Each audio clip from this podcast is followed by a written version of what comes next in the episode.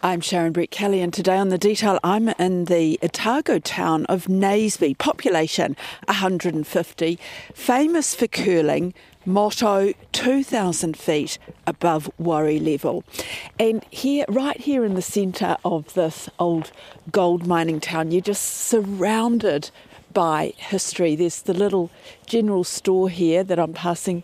There's the one of two old pubs just across the way that's getting done up, and then there's the cutest little watchmaker shop. But the reason I'm here is not to talk about the curling, and it's not really to talk about the history. It's to talk about this town's bid to be the first dark sky community in the southern hemisphere. And it's not just about everybody closing their curtains at night and turning their lights down. There's been a lot more to it than that. In fact, this has been 8 years in the making. And what sets it apart from the other dark sky places is that they are reserves like Rakiura Stewart Island, Tekapō and Aotea Great Barrier. Naseby is an entire community. OK, it may only have 150 people, but it's not an empty field. So I'm off to the cafe to meet three Naseby locals who have led this ambitious project. Tourism operator John Crawford, astrophysicist Paul Bishop, who does night sky tours, and Jill Wolfe, who's done a lot of the groundwork on the international accreditation. You've brought along a report. It's our application. What is this? This is actually our application. Okay. I had to be involved. I didn't print it all off, so it's about 150 pages. Wow. This is from the Dark Sky. This is saying the types of things that you've got to tick off to actually be able to put your application forward before they'll actually look at it. Mm-hmm. So it just goes through. You've got to have mapped out completely where your dark sky area is going to be. You've got to show that your community is actually agreeing to you. You've got to show your lighting inventory of what the main lighting around the town, that it meets the criteria. And a big one is the education. We've done lots of night sky. You know, this is what the night sky is about on the domain here, and it's been lovely. So the children of Naseby will be night sky experts. Yeah, well, that would be nice to think, yeah. So, Jill, we're just a few weeks away from the final step to accreditation, and you're making a bit of a face at that. It's been a long, painful process. Long, painful process. And each year, every time we think we're a few weeks, it tends to be a little bit longer than that. We're at the last stage, and the fact that the council plan is we're waiting for that to go out for public consultation. And that should be the last step. If that goes according to the way we hope it will, with no objections or anything like that, then once that, I think it's a 20-day period, whatever it is done, then, yeah, we can then resubmit our IDA application. Your IDA, what's the IDA? Oh, sorry, International Dark Sky Association. Take me back to the beginning, though, because we're talking about several years ago. Whose bright idea was it to do this? Well, I think it might have been a combined sort of Naseby vision. You know, we'd been talking to some astronomers who had visited the town from the Dunedin Astronomical Society. They thought this was a great place, and Tekapō was hugely successful and was close to us, so we knew that there'd be consistency of sky vision, if you like. We were always looking around for commercial opportunities to help keep jobs in the town and enable some growth. We never wanted the place to be sort of overwhelmed with tourists, but you know, you can get reasonable numbers in without really sort of changing the ambience of the town and so on and so forth. And so it started off as a means perhaps to create employment, and we got Otago University involved in doing a tourism survey for us to see what sort of interest and where the people might come from, and then we basically went forward. I think about the same time we were very lucky, and we got a couple of the IDA representatives over here from the States, and they were just blown away with, and they sort of said, yeah, you absolutely should. You need, you know, there's nothing that won't tick the boxes to become to be accredited. Just the darkness. We haven't got any commercial lights at night. I think it's one of our huge advantages is that we are dark. You've only got to basically walk, and you get away from any of the residential lights or anything lighting the street lights and things like that anyway. So you thought, okay, We want to become the first community in the Southern Hemisphere to be a dark sky community. And I'm thinking, all right, well, in a tiny town like this, what is it? Just make sure that the residents draw their curtains and everybody turns off their light at night. Is it simple as that? Yeah, no, we knew it wasn't quite as simple as that. We probably didn't know the degree of the complexity that was going to be. The International Dark Sky Association put out a whole set of rules and lists that you've got to meet to become internationally accredited. And for a community, it's quite strong. We met 90% of them. You have to monitor and test what your dark sky, how dark it is, so Paul can explain how that all works, but yeah, there's a test that goes out. We go out at night time and say how dark the sky actually is in different areas around the town. Oh, yeah. The bit we had the problem with was that we didn't have anything in policy that stopped any residential with putting bright lights out there. So that was where we fell down in the whole plan. And there is only actually one place in New Zealand that has got a policy in place to actually monitor and manage residential lighting, and that's Tekapō, right, with the Aoraki, yeah. If that was the only thing, why has it taken you so long? 8 years. We're talking about 8 years, aren't we, John? Is it 8 years? Why has it taken 8 years, John? Well, the first thing for us was to get the town on board, and I think we did that really well by getting, we had night sky sessions, we brought up astronomers from Dunedin, we even had a NASA astronaut come to town. And who was that? Colonel Mike Hopkins. He was actually on the space station when I was given a tour once. I said, there's an astronaut on there that's been to Naseby. There's no word of a lie, he was actually on it one night. So the local school sent virtually all their pupils up, I think. And the town hall was absolutely groaning with people, and it was a fantastic event. You know, everyone was fizzing. You know, a real life astronaut in Naseby. It was, you know, fantastic. So we kind of created the groundwork, and we did have support from the council, except they were sort of a wee bit blown away by what we were trying to achieve, and it didn't really take it as seriously. Then we found as we went through the process there were sort of mainly regulatory type things. So by the time you get through the mire of bureaucracy and you have to get town planning changes and exemptions and so on and so forth, this was just a process that went on and on and on. But in recent times the council has really stepped up and has even provided a bit of funding and things, and have been really supportive the last couple of years. She'll have no thing. You know how it is, some of those things, they sit there, they go to council, yeah, we support it, we understand it, but it's not a priority for us. And all of a sudden, and they see the tourism opportunities, they see what it does to wildlife, you know, the dangers, and they start to see the benefits. Because what we had to do was actually change the district plan. We had to put a new chapter into the district plan, which is quite involved. It's got a, you know, it's not easy. But it appears it's not easy from a council point of view. And the other thing the council had the problem is that no one had done it before. Like I think the Tekapō one was in the 80s, so it kind of didn't probably give them much to go on. Yeah. So they didn't have another council out there that they could actually copy or, you know, cut and paste sort of thing. The council didn't take you seriously, but what were you asking the council to do? The first step was to actually make sure all the lighting was compliant. And so the council, in that respect, were extremely good. We were the first community in the Central Otago district to actually get 3,000 Kelvin lighting. So it's all LED lighting. It's all down lighting. So there's no sort of upward lighting to affect the night sky. We even have the lights here dim at 10 o'clock just to give that extra darkness. But it was all the regulatory stuff that really kind of killed us for a long time. You know, I just can't imagine what regulatory stuff you need to comply with. One of the other things was that district plan was actually up for renewal completely. So I think we got put a little bit, it was kind of like, let's not spend money and make a big change to the existing district plan. But now I think they're actually just, seems like they're just actually now progressing, just making the changes. Right, and is that all to do with lighting and making sure that it's dark? Yeah.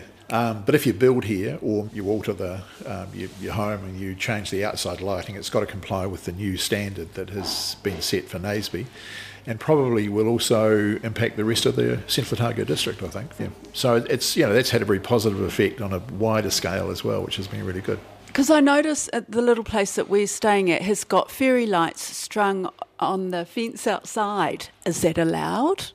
Yeah, the fairy lights, the little solar lights have become quite a big thing. At Christmas time, you can have holiday lights, and then you should take them down after that period is finished. The wee fairy lights, I think we just need to going to do some tests on that, and I'm hoping that they're all sort of lower than what the level of lighting is. You probably find because they're solar, they'll only have a very small viewing area, and that. Yeah, oh, okay. I would be surprised if they're a problem, but I don't know. Security lighting. What happens there? Most people think security lighting, the brighter the better. Actually not the case. On the IDA website, actually, they show you some quite clear examples where it's really, really bright. What happens is it becomes focused in a particular area. So your wee burglar knows that and can see it and walks around the outside area of it, and actually you don't see it because you are focused on the bright light and you don't see what's in the shadows. You reduce that light by, half, quarter, and make it a much dimmer light. You actually are seeing much broader area, so you actually see beyond that bright light. So it's quite an interesting one because your mindset says brighter is securer. What about just general garden lighting? So what it is a set amount of lumens that you're allowed to have per acre or hectare of land. When you spread lights over that area, there's not a lot of lighting out there. And so garden lighting's okay? Yeah, absolutely, yeah. Okay. Oh, that's the measuring thing. Okay. So this is the same meter that I think everyone uses for sky quality measurement.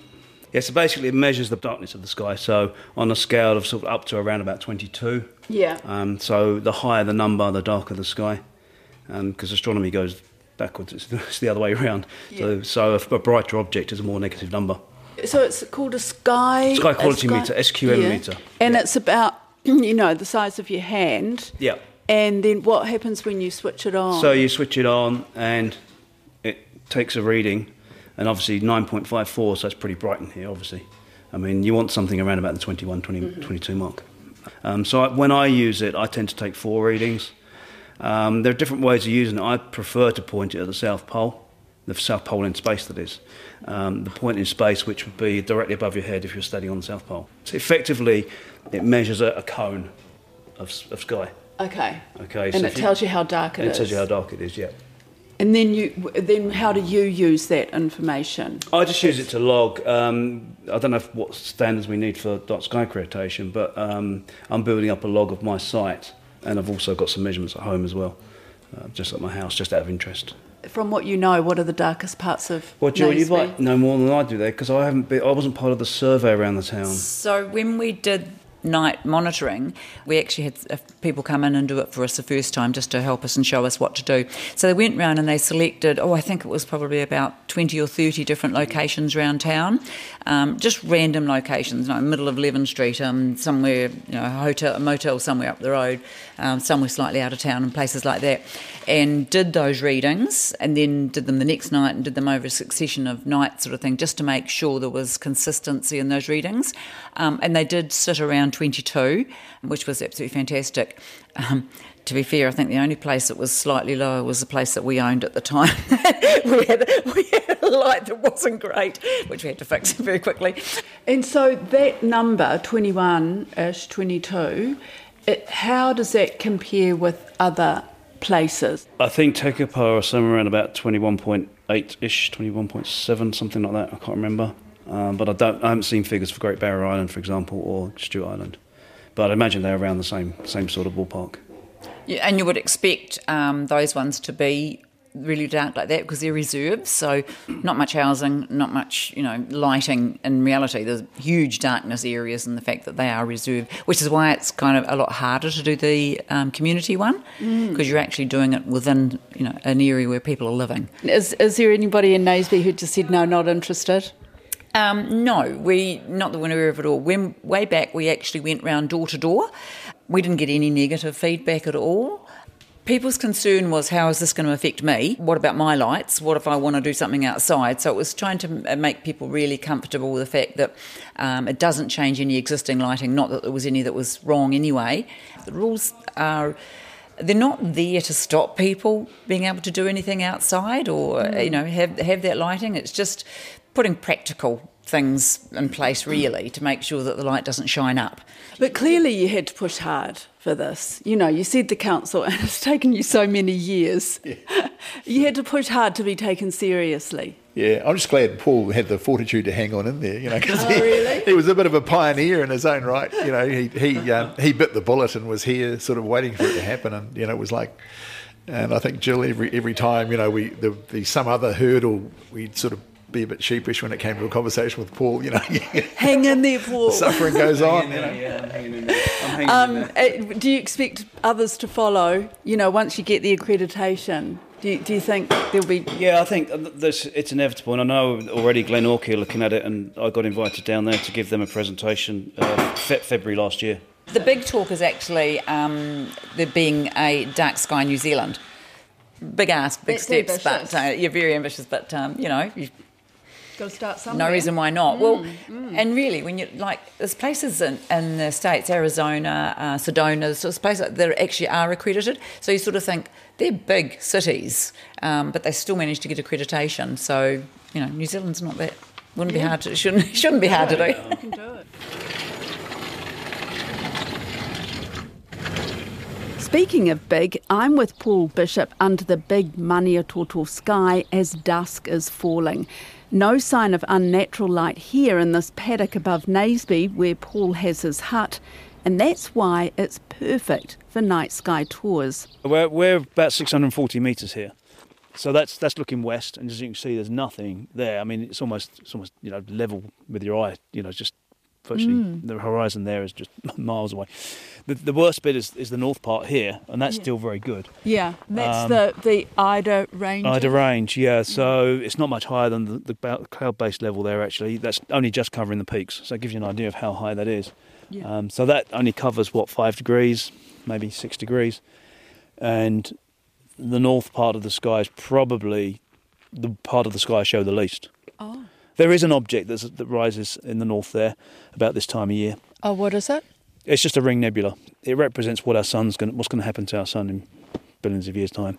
So it's almost like looking at our sun's future, if you see what I mean. Yeah, I find that really hard to get my head around. I mean, my standard tour is a tour of the solar system, and then we move out to the stars and into our galaxy.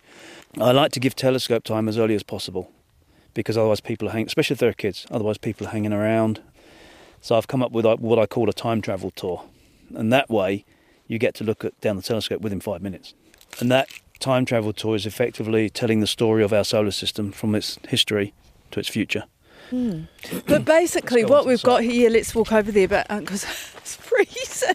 It is cold. It's a bit warm. It will be a bit warmer in the hut. There's no heating, but it's just a big sky, isn't it? That's why you're here. Yeah, so a lot of people do refer to it as big skies of Maniototo.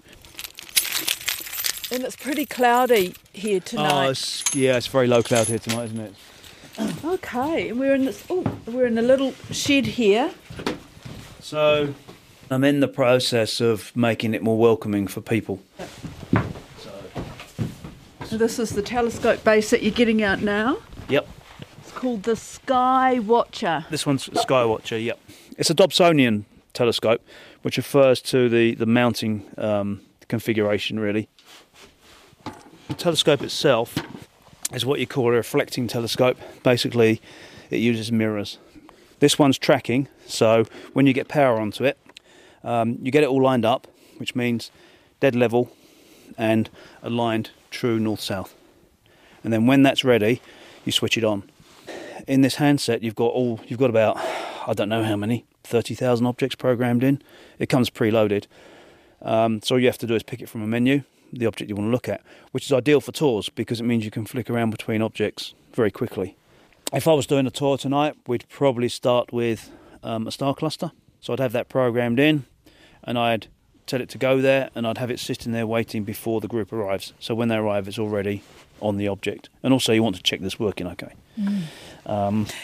What does it mean for you to have Naseby declared a dark sky community and to be the first in the Southern Hemisphere? Yeah, it's a big thing, really. It's a nice box to tick if we can get it. I'm sure we will get it. You know, it just feels like sometimes, oh, we're going to get it. But surely we will. Yeah, it will be. It will be great, and it's great to be here. You know, sort of ahead of it getting set up and be established. I'd, you know, sort of hit the ground running, as it were. I'm not expecting an influx of people. We are off the beaten track a little bit, but it can't go against us. You know, numbers will increase. I mean, they are already increasing slightly. Do you get surprises even now when you look up to the sky? I think I'm surprised that I still find it so amazing, some of it. You know, you look at an object, you think, wow, that's the best I've ever seen it, you know. And so far I've only had one person that thought, oh, was that Saturn, sort of thing? And most people go, wow, that's Saturn, you know. So I think that person might have been expecting to see something a bit like what you see from Hubble. It's not going to happen, you know. No. And where we are standing now, is there any sign of light pollution? Depending on the cloud cover, looking over there, which is practically due south, you can see a glow from Dunedin. And Dunedin is... But you need the cloud to be at a certain level because it will reflect in the streetlights from Dunedin. Dunedin is 1 hour, 45 minutes by car from here. Yep. Okay. Yep. So that's quite a long way away. But if it was crystal clear, you wouldn't get that because there's nothing for the lights to reflect off. Does that affect, you know, what you can see? No, wouldn't impact it at all. No, and you've got to remember, you know, we are on farmland here, so sometimes if there's a bit of activity in the evening, obviously you can't do a tour, but I only had one evening when that was happening. They were, you know, doing the bales. And the only other impact here would be when they do pest control, you know, spotlighting, shooting rabbits or whatever. So, but it's in their procedures to call me when they're doing it. So, you know, people don't want to hear gunshots going off in the dark when you're showing people the night sky.